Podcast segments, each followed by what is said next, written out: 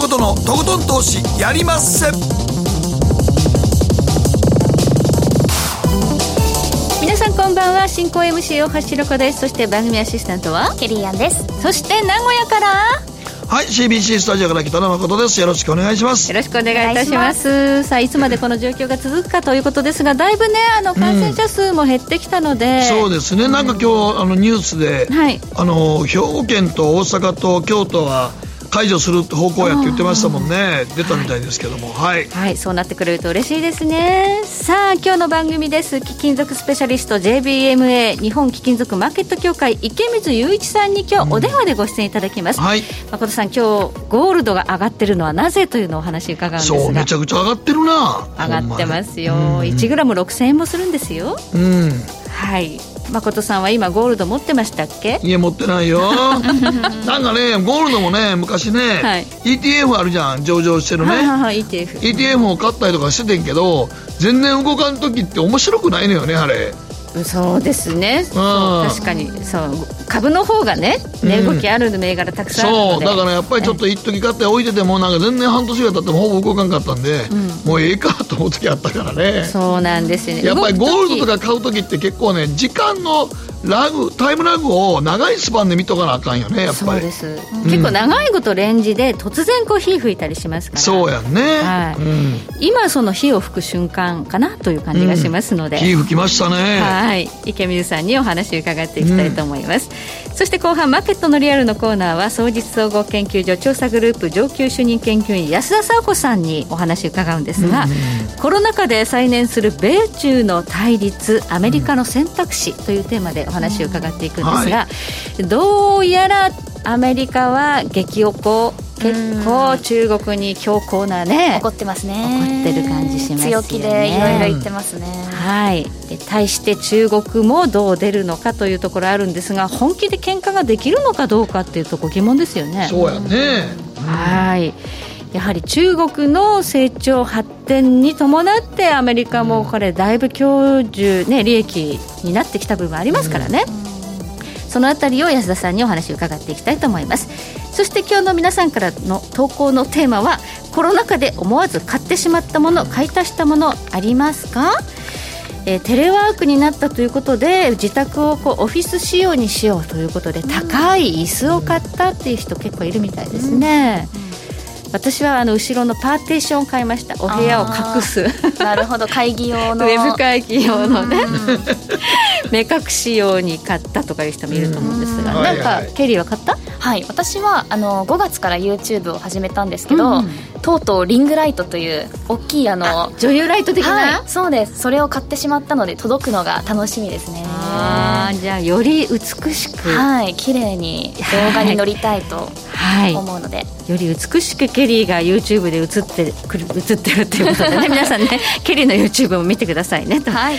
いうことで今日はコロナ禍で思わず買ってしまったものを皆さんどしどし送っていただければと思います。誠さんは買ったというよりなんかいろいろ断捨離してるって断捨離ばっかりしてた。ゴールデンウィーク断捨離週間やったもん。でもなんかあの東京の自宅で本当になんかそれを売ってた時になんかあの月曜日のゴミ出しの人がすっげえ出てたよ近所はやっぱりみんな暇だからお家そうもうだからみんな本当に断捨離してはってんなと思う、うんなんですよね。普段やんないところまでなんかいろいろと蓋開けて。そう。まだこんなもんあったんかとかね。そう。そうそういう人もいるかなという気がしますけれども、ね、なんか子供ちっちゃい時の子供たちがなんか持ってたおもちゃとかも結構あったんであ押し入れのなんか奥に転がったの売りました売ったというか出しましたねやっぱりね。あー。メル買ったら結構高い値段つくかもよ。そうやねんね。もう面倒くさいからやらんけどね、はい、時間できたらやるわ。はい。はい。ということでどしどし送ってくださいではこの後早速誠とひろ子の週刊気になるニュースからスタートしましょう。北野誠のとことん投資やりまっせ。この番組は良質な金融サービスをもっと使いやすく、もっとリーズナブルに GMO クリック証券の提供でお送りします。誠とひろ子の週刊気になるニュース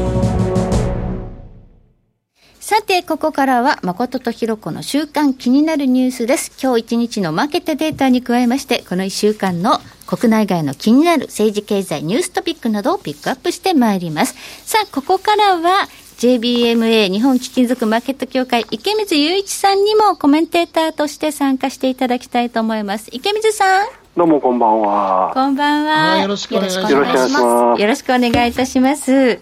では、まず今日の日経平均からご紹介しましょう。161円70銭高、2万飛び595円15銭で取引を終了しましたということで、株式市場意外としっかりしてますよね。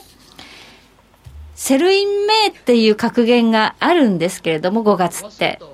なんかでも今回は3月に下がっちゃったから5月あんまり不安がないということでいいんでしょうかね。池水さんいかがですか？うんそうですね。あのこのこの経済状況においてこれだけ株がしっかりしているというのは僕はどっちかっていうとちょっと懐疑的なんですけどね。やっぱりアメリカの失業率とか、はい、ファンペイローの数字を見てもですね、はい、もう前代未聞ぐらいの非常に大きなその失業者の数じゃないですか、失業保険申請もね。なのにこれだけ株がそのあの暴落してから戻ってきてるっていうのは、ちょっと楽観的すぎるんじゃないかなという気がしますけどね。ねはい、今週は日本の1、3月期の GDP も出ましたけれども、うん、マイナス3.4%でしたかね。ねえー、10、12月期もマイナス7%超えてましたので、2四半期連続。ひどいでしょうね。もうだからね、そう考えたら、なんかこの、次も悪いに決まってますからね。ねもっと悪くなりますよね、これが。うん、間違いなく悪くなります。ね、うん。四六の GDP はなんかマイナス20%とか30%とかいう予想も出てます、ね、いや、そりゃそうでしょう。自粛してますから、ね、だってみんな家にいてお金使ってないんですから、GDP 伸びるわけないです伸びるわけないですもんね。だって今までね、飲食店で飯食ってた人が家で飯食って、そうです家でなんかね、あの缶ビールとか飲んだら、そんな金使わないですからね。本当そうですよ、僕もね、うん、その、もう全然外食してないですからね、うん、そういう意味じゃ、本当お金使わないし、うん、さっきあの、このコロナ禍で何買ってましたとかって言いましたけど、はいはい、僕、あのビールを、クラフトビールを買う、グローラーっていう、あのまあ、魔法瓶みたいなやつを買いました、家の近くにあるんで、クラフトビール屋さんが。じゃあもう、お家で楽しむっていうようなささやかな。そうですよね。だって、まあ僕、外に出るって、まあ、早朝走るのと、あとはスーパーマーケット行くぐらいですからね。でもなんかあのね、この間ちょっと僕も知り合いに会って、ちょっとまあ、会社やってる方言ってましたけど、なんかもうリモートでいいんじゃねみたいな話になってると、これ経済回らないっすよね、もう。まあでもこの体験でも無理やりリモートさせられて、うん、でもリモートでもう本当、今、誠さんがおっしゃった通り、いいんじゃねっていうふうに思ってる人、たくさんいるんじゃないですかね。そう、だから、こんなん言ってたらちょっと悪いんですけど、不動産業界なんかも、こんな高い家賃払ってる意味なかったんちゃうかとかっていう企業出てくると思うんですよね。オフィス大変でしょうね、これね。うん。うん、だから、不動産業でオフィス業っていうのは結構難しくなるんじゃないかなと。はいそう。だから僕、そのあった人はたまたまばったりあったんですけど、あの、ある程度大きな企業の社長さんですからね。だから、なんかオフィスがね、みたいなこと言ってましたもん。そうですだからね、今でも出勤してる人はいますけど、例えば、それこそ8割とは言わないまでも、うん、5割オフィスにいればいいとすればですね、はいはい、要はオフィスのスペース半分でも構わないってことになります、ね、そう、だから、あの、二人に、社員の二人に一人がどっちかがパソコン持って、自分のパソコン持ってきて、デスク座ってやってたら、ね、いらんのじゃね？っていう人結構出てくるんちゃうかなと思うんだけどな。でも東京ってあの今年のオリンピックとかとインバウンドも見込んだという部分あるのかもしれないですけど、うん、いろんな都市で再開発で商業ビルたくさん建ててますよね。そうですね、うん、これ入るんですか？これから。いや本当このオフィ、ね、ちょうどこのオフィスビルのぜあのた一番こうサプライ増えるのって今年来年あたりだって言われてきましたからね、うん、だから東京とかも含めてね、オリンピックに当て込んで、ホテルなんかもすっげえ建ててますからね。これが、今日なんか出てましたよね、訪日外国人99%減とかなんとか。それはまあ、いや、まあ、こんなん言ってますからね。これじゃちょっと不動産がね、価値がどういうふうになっていくのかっていうのは、ちょっとこれから怖いところですよね。はい。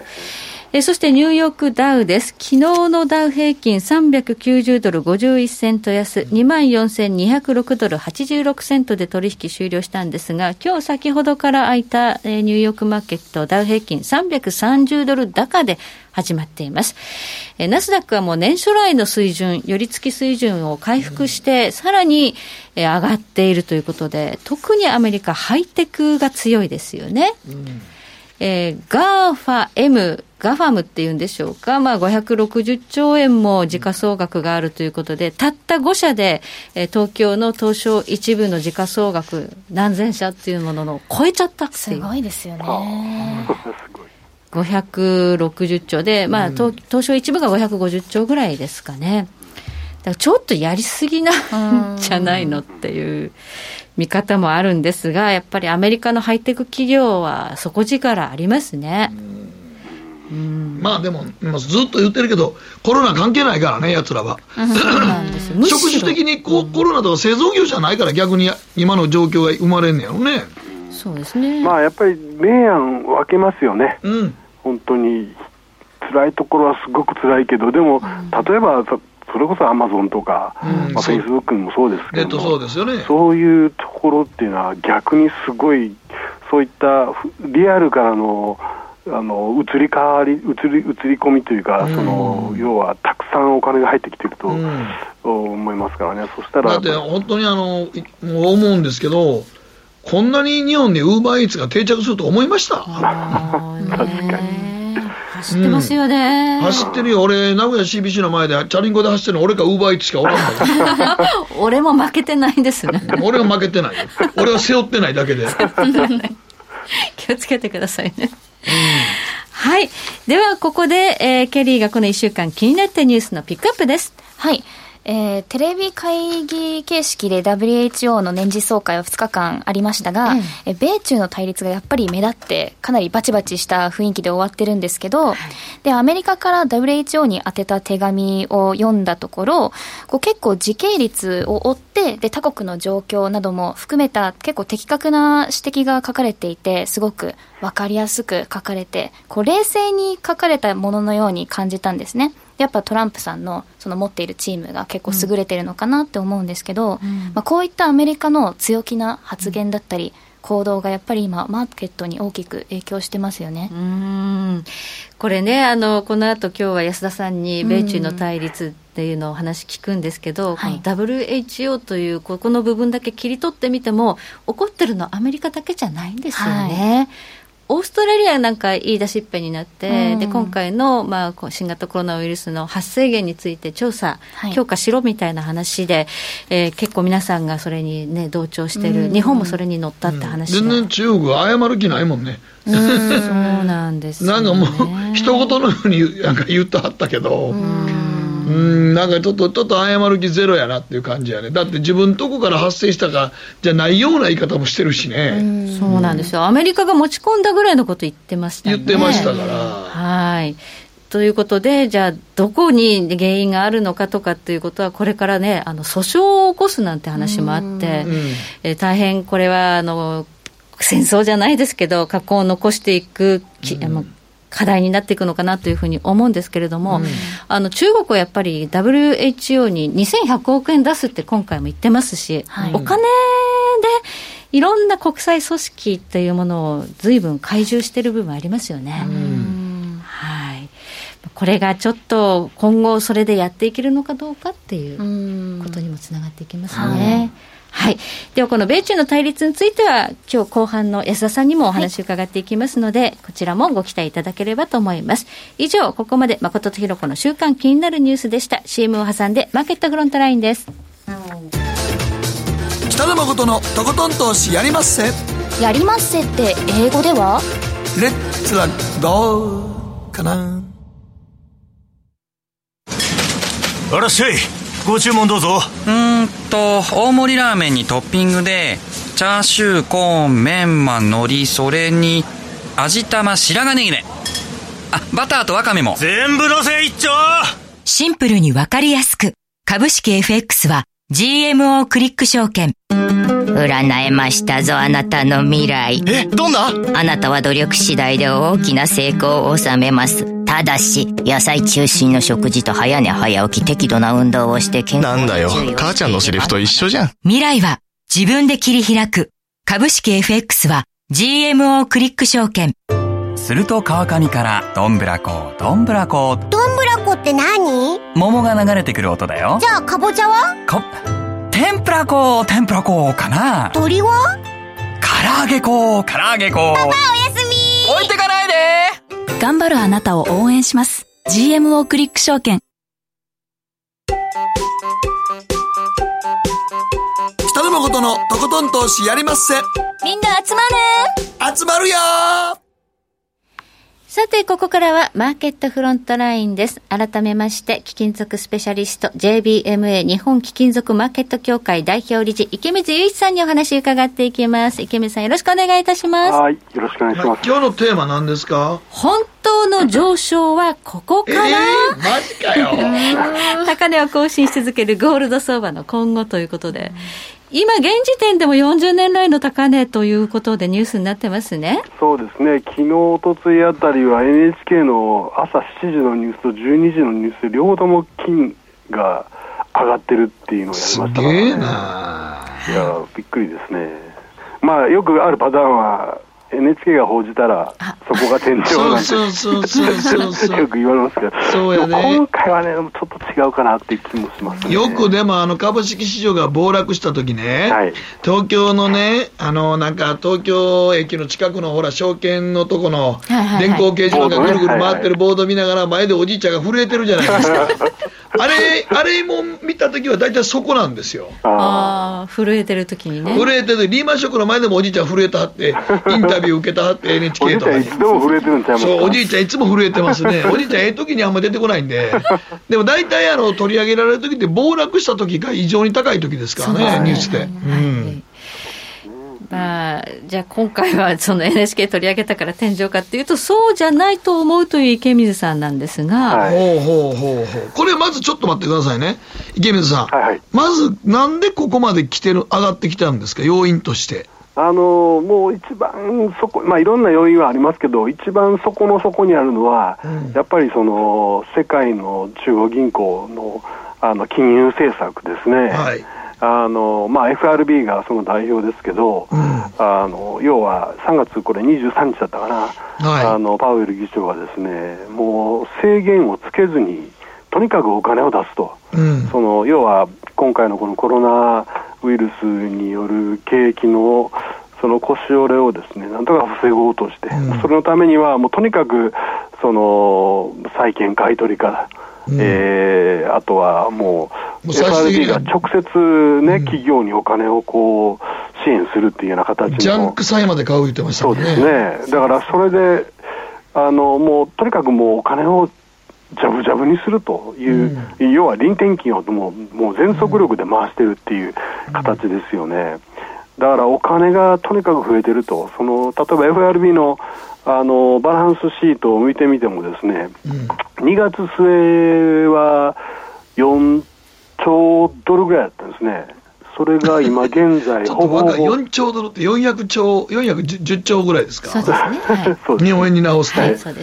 日本のもう GDP やん、ほぼ。はい、でそれが今現在、ほぼほぼ7兆ドルですからね、もうすっごい増やし方をしてるわけですよ。はい。これだけお金が増えると、うんやっぱり相対的に物の値段、まあ、ゴールド、コモディティはやっぱりこれ、上がらざるを得ないですよね、価値が上がりますよね。うん。でこれってそのリーマンショックの時の日じゃないぐらいの、はい。あのー金の入れ方ですよね。そうだそれでリーマンショックの時ってリーマンショックのあと3年2008年から2011年もの間にゴールドの値段3倍になったんですね。あの、はいはいはい。バナンキさんが QE を始めてですね。ああ、そうか。アメリカの QE とすごいあれやね。んね、金融緩和と連動するんですね。そうですね。金の値段は。それ考えると今回も今回それ以上のことやってるし、今の3倍の値段になったらどういうことになるんやっていう、そんな感じですよね。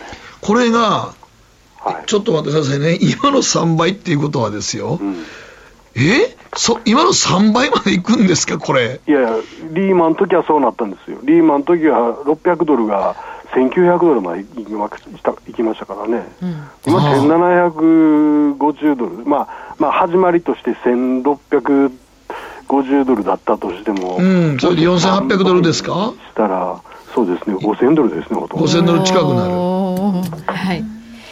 まあ、こんなことを言う言うたらちょっとね、なんかもうふっかけてるようであれですけど、でも、それぐらいになる可能性が、このお金の量であの、2008年で、リーマンの時に一度2010年行く間に一遍落ち込んでましたよね。あのそうですね、いや、あのリーマンショック直後のあの株価の暴落で、やっぱり今回もすごく似てるんですけど、コロナのあのショックで3月の株価の暴落で、金もすごい下がったんです、1450ドルまで下がりましたあれはやっぱり売るんですね。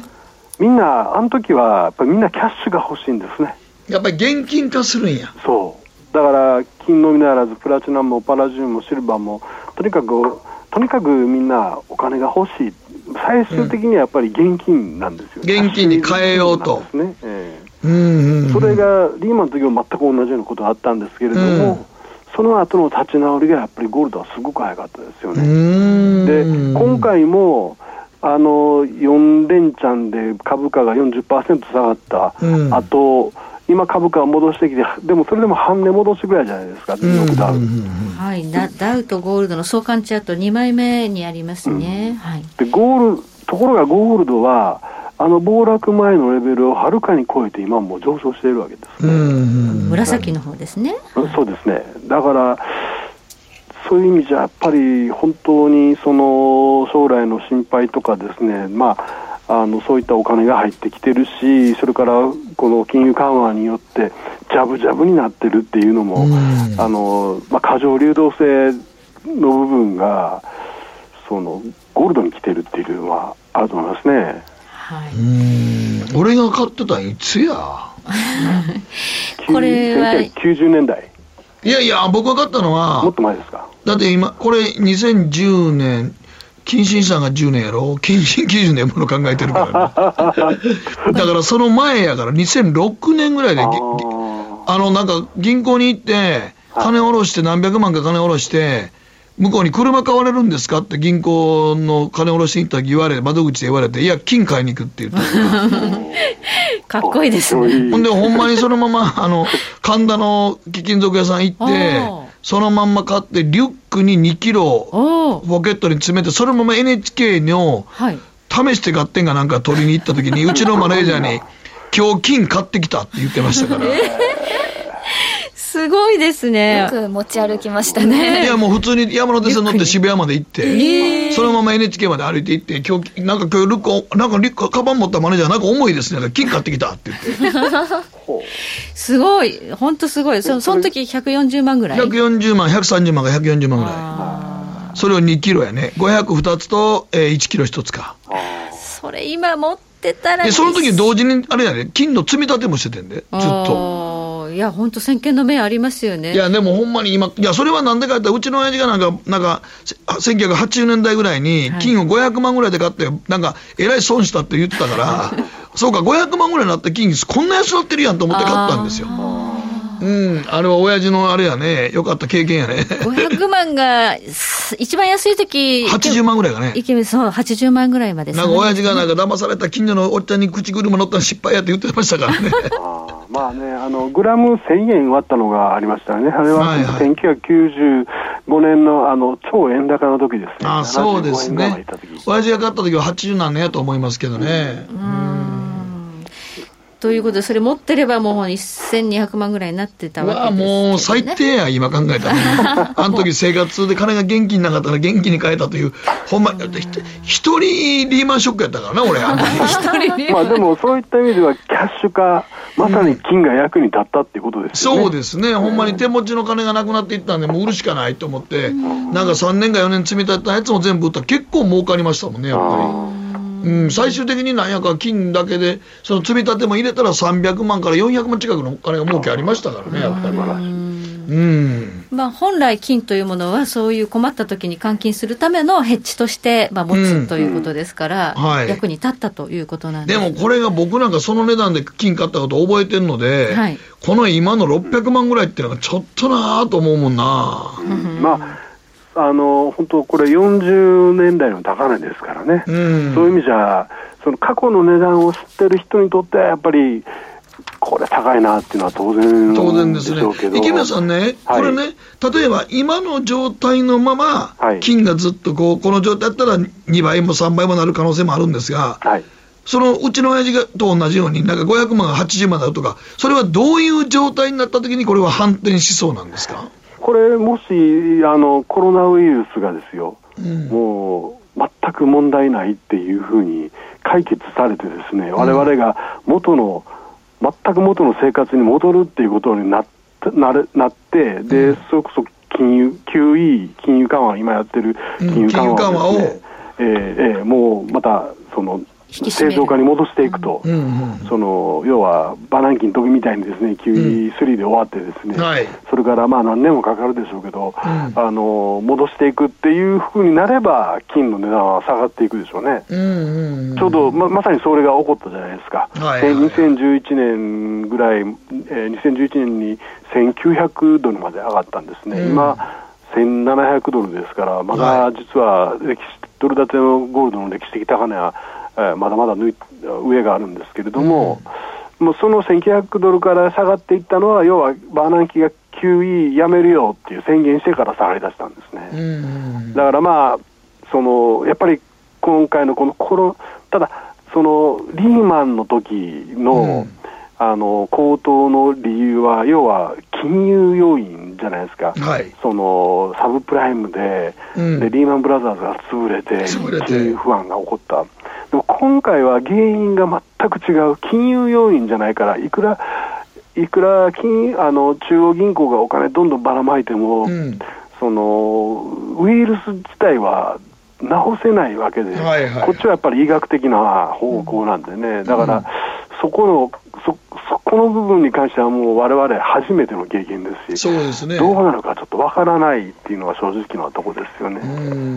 あの本当に元の生活に戻れるのかどうかもさえも、そうですね。いや、僕もだから、コロナのビフォーアフターは、絶対生活が、なんかだいぶ変わっていくやろうなと思うんですよね。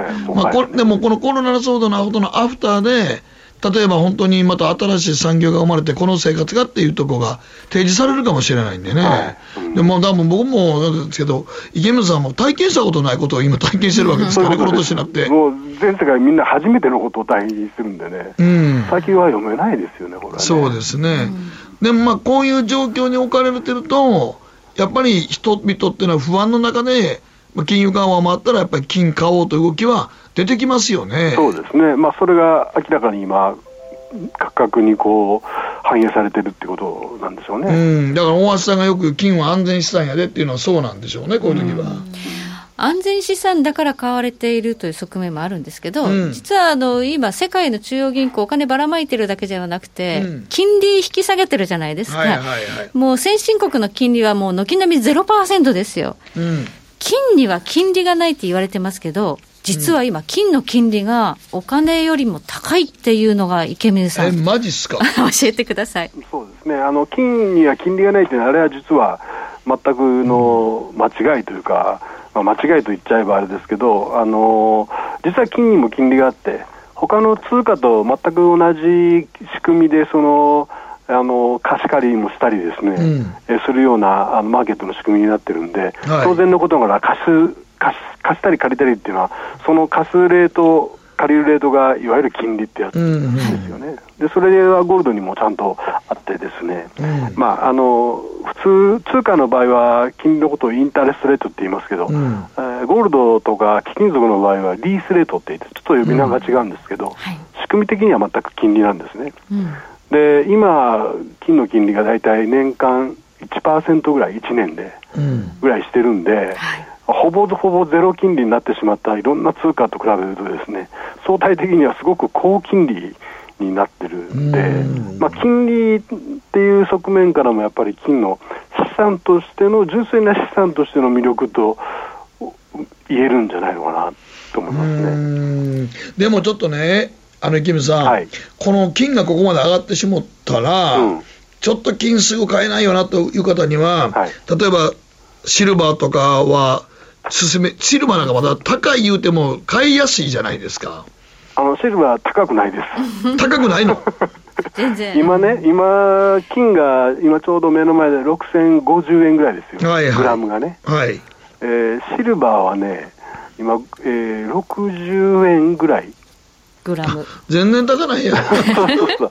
あのなんかつられて上がるんか思ったら。いや上がってるんですよそれでも、うん、でも今歴史的に見てもその金と銀の関係がね非常にこう広がってしまってて、はい、あのシルバーはゴールドの今100分の1ぐらいなんですね、うんうんうん、でこれは史上初めての出来事で。あほなもう銀は銀なりに上がってるわけですね。上がってますけどもあのゴールドについていってないっていう、今やっと戻ちょっと戻ってきたんですけど、うん、あのすごく割安感が強いんで、うん、ちょうど、まさにちょうどね、いいところあの言われましたけど、ここ1、2週間でずいぶんとシルバーにお金が、いやその割安に注目した投資家が、やっぱりシルバー買ってますね。うん、で安いですから、その要は今、ゴールド高い、あの誠さんおっしゃった通り、なかなかこれ高くて手が出せないっていう人、うん、特にアメリカの個人投資家なんかは、みんなシルバー好きなんで、うん、あの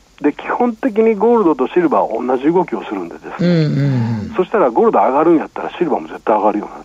じゃシルバー買おうっていう人が結構多くて、はいはいはい、これはでも非常に今は割安な分おすすめですね、なるほどアメリカの人は結構シルバーの投資、コイン好きなんですよね。そうですね。まあ、あの、ちょっとシルバーに対して失礼な言い方ですけど、プアマンズゴールドなんて言われて、うん、貧乏人の金とかって呼ばれてるんですね。ああ、なるほどね。うん。まあでも安いですからね、買いやすいな、買いやすい。じゃあ、プラチナとかパラジウムとか上がるんですか？上がってきてますね、やっぱね。うん、あのまあ、プラチナとシルバーは特に安かったんで、うん、あの上昇余地は非常にあるし、うん、でパラジウムはあのこのコロナウイルスによってですね、うん、中国のその自動車がちょっとストップしてるような感じだったんで、あの停滞してましたけど、またここに来て、えー、この2、3日、急に上がり始めましたね。うん、これも、これはまあちょっと需給の関係があるんですけど、供給不足ずっと続いてるんで、ん。やっぱパラジウムもやっぱりこれからまた上がっていくんじゃないかなと思いますけどね。まあ、貴金属全体的に上がってはきましたけれども、やはり金だけが特別にその中央銀行が買うとか、あと機関投資家、年金が買うとか、そういうこう資産として、え買われる顔を持っているので、やっぱり金が選ばれるっていうことなんでしょうかね。まあ、あの投資という観点から、やっぱ圧倒的に金が、金ですね、うん、強いですね、やっぱり。これ、探さなあかんな、家の中。いや、だってさ、意外とね、年配の方なんかね、うん、あの金買ったりしてる人おるよ。あのなんかあのよくわからんなんかあの孫になんかこんなんちょっとした金のなんかちょっとなんかこう飾り物とかあげてる人いますからね。私思い出したんですけど、アメリカのおばあちゃんから金のブレスレットもらってました。ほらほらほらほら見なさいよ。あります家に。うん。測ってみようかな。そう。多分すごい。あのね、そのそういう遺産とかでこうもらったものっていうのは、あのその持ち値、うん、買い値がわからないっていう問題が結構大きく、うん、ここれだけ上がってくるとその要はみなしで風あの打った時にみなし課税される、ね、そう打って、ね、それがどれぐらいの利益普通そう売って利益が出たら当然のことならこれ、税金払わなきゃだめなんで、うん、それじゃあいくらで買ったんやって言われた時に、いや分かりませんって言って言うと、そのみなしで課税されると相当な課税されてしまいますから。ね。なるほど、うん、本当は まあまあそういうプレゼントでもらうものもあれですけどいくらで買ったんって言った方がいい課税の問題があんねんね。はい、はい。ということで、金は本当の上昇はここからというのが今日のテーマになってるんですが、池見さん、まだまだここからはい、上昇は継続しそうだといやまあ、この金融政策、世界のあのセントラルバンクの金融政策、これ、続かざるを得ないと思うんですよね、この、はいね。これやめたらもう、もう世界経済ぶつぶれちゃいますから、そうすると、やっぱりこれもう、ゴールドは上がるしかない状況にあるんじゃないかなと。そうですね、世界の金融がね、マイナス金利に深掘りすればするほど金上がりますよね。そうですね、FRB に対してやっぱりトランプ大統領はマイナス金利にせえ。FRB は抵抗してますけど、これ、なる可能性もありますよね。ということで、えー本当の上昇はここからというテーマで JBMA 日本貴金属マーケット協会池水雄一さんにお話伺いました。池水さんどうもありがとうございました。ありがとうございましたまたよろしくお願いします。はい。以上、マーケットフロントラインでした。北野誠のとことん投資やりまっせみんな集まれ行かしていただきます GMO クリック証券の CFD では、日本225や米国30など、世界各国の主要な株価指数、原油や金などの商品、レバレッジ ETF、リート ETF、外国株など、世界中の金融資産を買いからも売りからも手数料無料で手軽に取引することができます。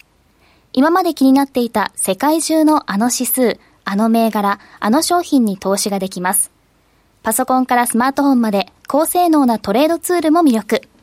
CFD も GMO クリック証券。GMO クリック証券株式会社は関東財務局長金賞第77号の金融商品取引業者です。当社取扱いの金融商品のお取引にあたっては価格変動などの理由により投資元本を超える損失が発生することがあります。お取引をする際は、当社のホームページや契約締結前交付書面にて、手数料などの諸経費及びリスクについて十分ご確認ください。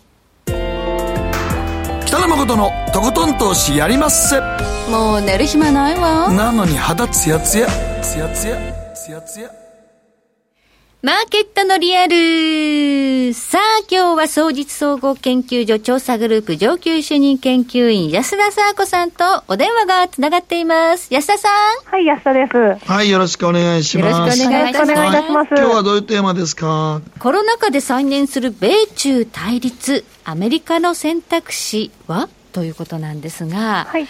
さあ、かなりアメリカと中国の仲がこう悪くなってきたというようなニュースがたくさん流れてきましてね。本当そうですね、ええ。特に5月に入ってからの対中強硬姿勢の強まりというのは明に見えて分かりやすくてですね、ちょっと文字が見づらいんですけれども、シート1枚、ちょっと1枚1名見ていただきますとですね、はい。本当字がちっちゃくて見えないぐらいたくさん連なっていまして、はい。特に2枚目になります。5月の13日にボンボンボンと出てくるんですよね。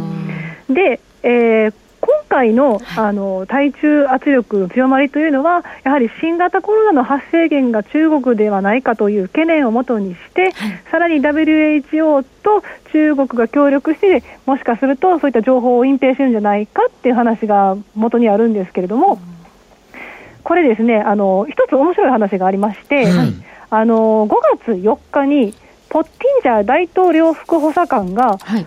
演説してるんですよね。はい。で、これ何かと言いますと、1919年に発生した五四運動、あのパリ講和会議でベルサイユ条約の中で、はいあの抗日、まあ、その山東省をあの日本に明け渡すみたいな不平等な内容が盛り込まれていて、はいそれに対して学生運動が文句よく起こって、天安門に5月4日に集まるわけですよ。はい。まあ、はい抗日運動の始まりですよね。はい。この話してたんです。なんでこの話するんですかってなるときに不思議に思われると思うんですが、はい。あのー中国で新型コロナが実はその11月頃からあったんじゃないかって訴えたお医者さんいましたよね、うん。はい。李文亮さんね、はい。この方亡くなられましたけど、はい。この方、まあ、勇気を持って、まあ、そういった情報を提供したと。はい。うん。まあ、そういった勇気を持った行動が、この1919年の五四運動に連なってると、うんでその精神はどこへ行ったんだみたいな話をしてたんですね。うんでこの演説、ちゃんと5月4日にやってるんですよ。はい。でででこの話っていうのがあの2018年の10月4日のペンスさんのいわゆるその中国との冷戦を宣言した演説として有名な話ありますよね、うんこれと同じようにゲームチェンジャーじゃないかっていう話があります。あこれが象徴的だったってことですね。はいうんで実際に何をするんですかって話になるんですけれども、あの対中追加関税の引き上げをしますよって、ちょっとトランプさん、脅したりしますよね。はい、してますね。4月30日なんかにも米国債の無効化っていうのも選択肢の代わりに関税引き上げますなんて話してたんですけど、これちょっと本当にできるんですかっていう問題がありまして、うんやはりまあアメリカって成長急減速してますよね。うんでに第二四半期ももしかしたらそれこそ4 30%のマイナスとかっていううん40%っていう話もありますけど、そういう時に関税を引き上げてしまったら結局困っ回り回って困るのはアメリカの企業じゃないですか。はい。なので本当にできるんですかっていうのがあるのと、あと今、実際に中国の、えー中国への輸出が大幅に減少してるんですよね。年初来でも15%マイナスですから、これ、関税引き上げたらまたこれ、下がっちゃう可能性ありますよね。はいはい。で一応、第一段階の合意で、2017年比で見て1610億ドル増やしますって話になってるのに、結局これが履行できなくなるって話も出てくるんで、ちょっとやっぱり引き上げっていうのは難しいんじゃないかなと思います。はい、でもう一つ大事なのが、あのコロナ禍で、あのー今ね、アメリカの経済、再開で動いてますけど、はいあのー条件としては、ソーシャルディスタンシングってありますが、うんマスク着用って話になってますよね。うんはい。で、アメリカってやっぱりマスクの生産、中国にすごく頼ってるんですよね。うんシート6枚目にあるんですけど、うんやっぱり7割ですよ。7割。7割ね。で他のもの見てみましても、例えばデパートメントストアなんかで、え赤外線体温計とかって設置されたりしてるみたいですね、うん。空港なんかでも。あれもやっぱり中国は4割で、まあ、うん。人工呼吸器なんかもまあ2割ぐらいっていう話になってますから、ん。割とそのコロナの影響で必要な物資っていうのは、中国に頼ってしまっていると。でそういうことを考えると、まあ、交渉としてはこういった、ね、あの駆け引きはあるんでしょうが、なかなかその関税を引き上げて中国を怒らせて、こういった、まあ、輸入ができなくなるという話は避けたいんじゃないかというふうに思われます。はい。必要なものは結構中国から 調達してきたっていうね、経緯があるわけですよね。しかも中国側もね、あのアメリカの牽制に乗って厳しい話してますけれども、例えばあの最近になって、えー関税撤廃品目79品目かな？出てきましたけど、あれってやっぱりヘルスケア関連含まれてたりするんで、やはりちょっとその、いつも強硬とは限らなくって、テーブルの下でやっぱり交渉しているような感じが受けられます。はい。はいアメリカとしても中国に買ってもらいたいものもたくさんあるはずですよね。そうなんですよ。で、やっぱり大事なのが一つエネルギーですよね。はい、ジャブジャブですからね。もう今エネルギージャブジャブで7枚目見ていただいたらお分かりなんですけれども、もう需要がもうとてつもなく下がってますよね。ジェット燃料はね、もう本当に渡航できないんでしょうがない状況ですけど、ねはいようやく石油、ガソリン、特にガソリンについては、あの5月25日ですか、メモリアルデーありますけど、この日を境にアメリカってその、ドライブシーズンとか言われますけど、まあ要は旅行シーズンに入るわけですよね。でそこでガソリンが持ち直してくれればいいんですけど、まあ、こういう状況ですから難しいですし、難しいね。工場もね、閉鎖は再開したって言いますけれども、どこに需要があるんだっていう話になるから、これも難しい、そうなってくると、中国に買ってもらいたいですよね。うん。このね、原油価格下がって困るのは、まあ、中東だけではなくて、アメリカのシェール産業もね、えー会社が2社ぐらい潰れましたよね。潰れました、チェサピークエナジーですとかね、はい。あと、キシドナルペトロリアムとかも問題抱えてますよね、はい。あの自社株買いじや、えっと、配当停止とかね、そういう話も出てきてますしね。はい。はい、なので、エネルギーのことを考えると、うん。やっぱりトランプさんっていうのは、まあ売売りつけたいわけですよね、中国売りつけたい。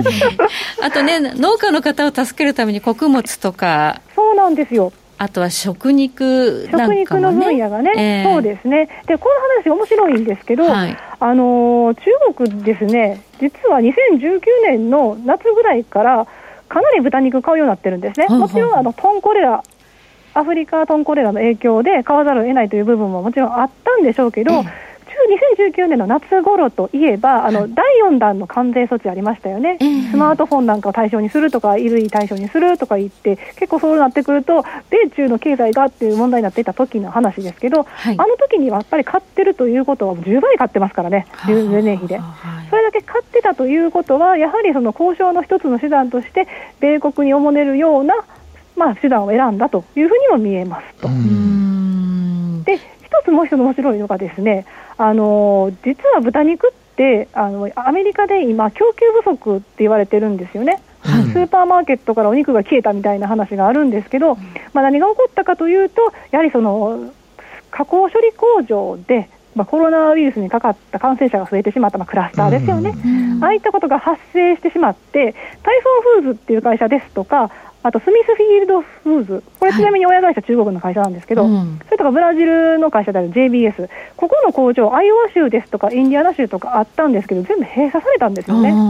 であのアメリカの豚肉生産の15%に相当する工場が閉鎖してしまったんで、ええ。それで供給不足ってなったんですよ。でそうなってくると何が起こるかと言いますと、あの本当はアメリカ人が食べられないだけじゃなくて、物価に影響しますよね。うん、インフレ気味になっちゃそうう。インフレ気味になっちゃうんです。ということで、ご参照のページで、9ページのシートがあるんですけれども、あの CPI、消費者物価指数の中で、え肉類、魚、卵、まあ、ちょっと豚肉でピンポイントじゃないんですが、こちら見ていただきますと、前年比で約7%上がってたんですよね。そうなんですね。そうなんです。はいで、こういった食肉に合わせて、食費自体もちょっとオレンジの数字見にくいですが、5%ぐらい上がってるんですね。で、景気後退期ってやっぱりちょっとこの食費が上がる傾向が どうしてもね、需要が高まる外食しないっていうのがあって、で、高まる傾向であるんですけど、今も同じような状況にあるんです。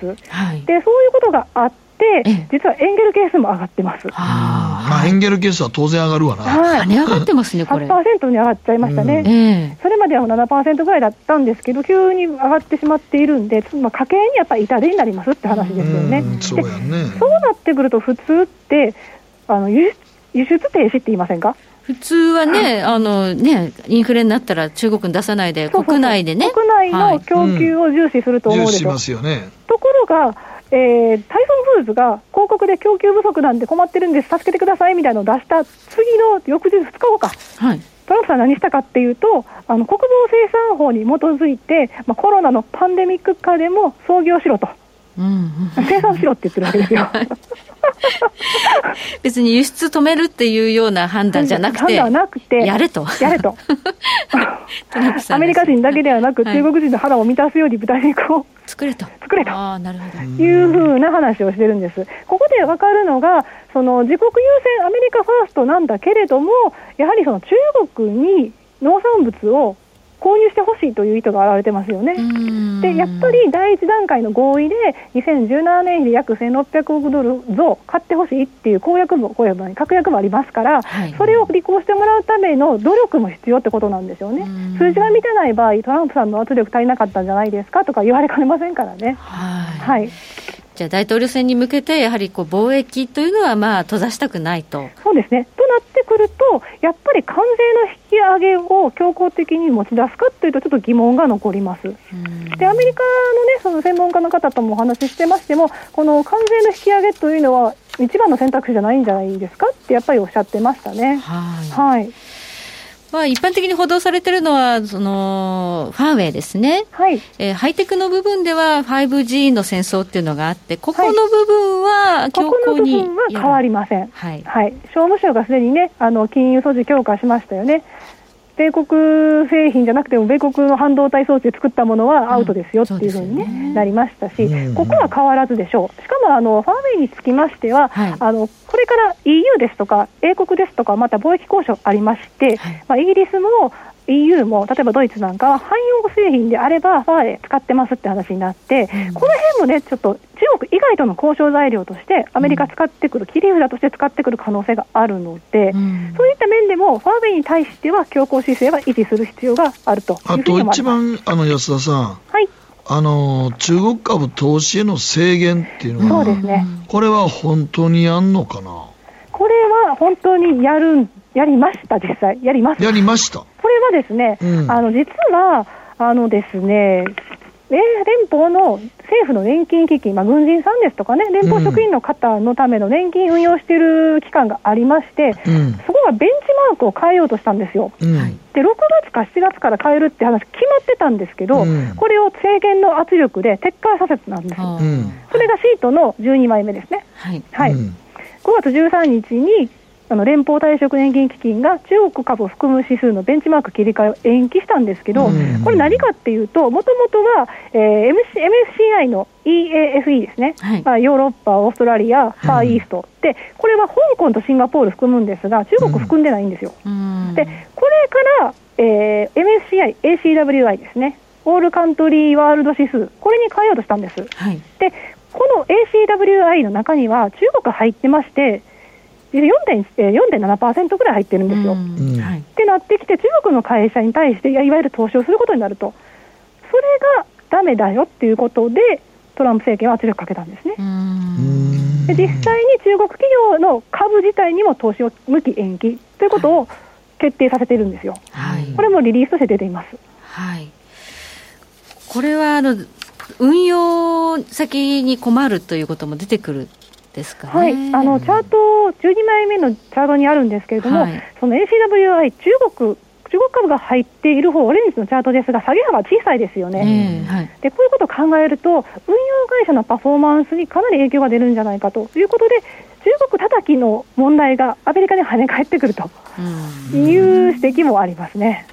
はいしかもやっぱりあの今回、ですねあまり中国に対して金融で締めた場合に、引き締めた場合に、はい。第一段階の合意で金融サービスの自由化っていうのを含まれてましたよね、はい。まあ、これがアメリカ側としてもしづらくなってしまうんで、もしかして中国でそういったその子会社作れるようになってきてるのに作ろうとすると、ちょっとその制裁が入るですとかね、うん。政権から横やりが入るっていうことは言える、トランプさんからのツイッター攻撃とかありそうですよね。うん、まあ確かにそうですはい。ね。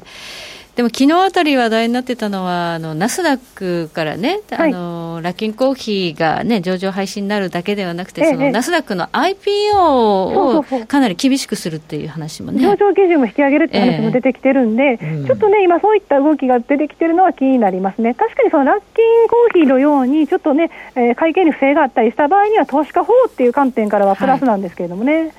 うんということで、ちょっと金融の方はもしかしたらいろいろとね、制限が出てきて、はい。まあ、パフォーマンスにも影響が及ぶようなことで、はい。波及しかねないということにもなりそうですね。そうですね、なので、完全上げっていう心配事よりも、はいその運用の問題であったりですとか、はいあとはまあ他になると資産凍結って話が出てくるんですよね、きっとあの中国に対する制裁法の中に、やっぱり資産凍結って問題が出てくるんで、そうなると、金融機関に対しても幸せが来るリスクっていうのは出てくるかなとは思います。っていうことを考えると、はいやっぱり S&P500 の業種個別銘柄、年初来の勝ち組、負け組13ページに載せてますが、はい金融機関一切出てこないんですよね。まあ、MSCI 入ってますけど。まあ、マーケットアクセス金融ってありますが、これ、金融情報のどっちかというとテクノロジーの会社なんで、でやっぱり年初来のリターンでマイナスの予想が立ってくると、えーワースト15位でインベスコっていう、やっぱりその ETF なんか作ってますよね。はいはい。そこで中国株ですとか、そういうインデックスの中に中国の企業を組み入れようとする会社ですから、影響が出てきて、やっぱりこれだけのマイナスになっていると。いうことが言えます。ちなみにあの金で話題になりましたけど、ニューモントは2位ですね、やっぱり大幅高です。あ金鉱株とかですね。金鉱株はいこちらはまあ堅調ということで、まあちょっといろいろえー今後株式選択する意味ではこう明暗分かれるというか業種非常に重要ですよね。はいえーやっぱりその、まあ、資本財ですとか、中国とのエクスポージャーが高いところ、で半導体なんかも中国の、ね、えーエクスポージャー高いね、気をつけたい、ただ、アップルですとか、まだアマゾンとか、そのあたりになってくると、まだ比較的、まあ、アップルが違うかな、アマゾンとかになってくると、ネットフリックスとか、まだエクスポージャーが低いので、上昇余地はあるんですが、ちょっと半導体、5G 関連になってくると、うん厳しいかもしれないですね。はいはい、わかりました。ここまで安田沙子さんにいろいろとお話伺いました。安田さんどうもありがとうございました。ありがとうございましたありがとうございました。北野誠のとことん投資やりまっせやりまっせって英語では？レッツラゴーかなねえ先生好きって10回言ってそれ10回クイズでしょいいからじゃあ好き好き好き好き好き好き好き好き好き好き僕も先生好きもう思わず笑みがこぼれる。株式 FX は GMO クリック証券。あらっしゃい。ご注文どうぞ。うーんと、大盛りラーメンにトッピングで、チャーシュー、コーン、メンマ、海苔、それに、味玉、白髪ネギね。あ、バターとワカメも。全部のせ一丁シンプルにわかりやすく。株式 FX は GMO クリック証券。赤モンお前は周りが見えてないまた怒られちゃったよ。ん部長の前歯に。自分勝手にするな大学生のノリはもう通用しないぞはい。海苔をどうにかしないとまずいですね。部長歯にノリついてますよもっと楽しくもっと自由に。GMO クリック証券。さてここからは皆さんからいただいた投稿を紹介していきます。今日のテーマはコロナ禍で思わず買ってしまったもの買い足したもの。まずこちら、えーペンネーム原油 ETF さんからいただきました。カップラーメンやパスタはたくさん買いましたがちょっと面白いものを買いました。それはパルスオキシメーターです。ん？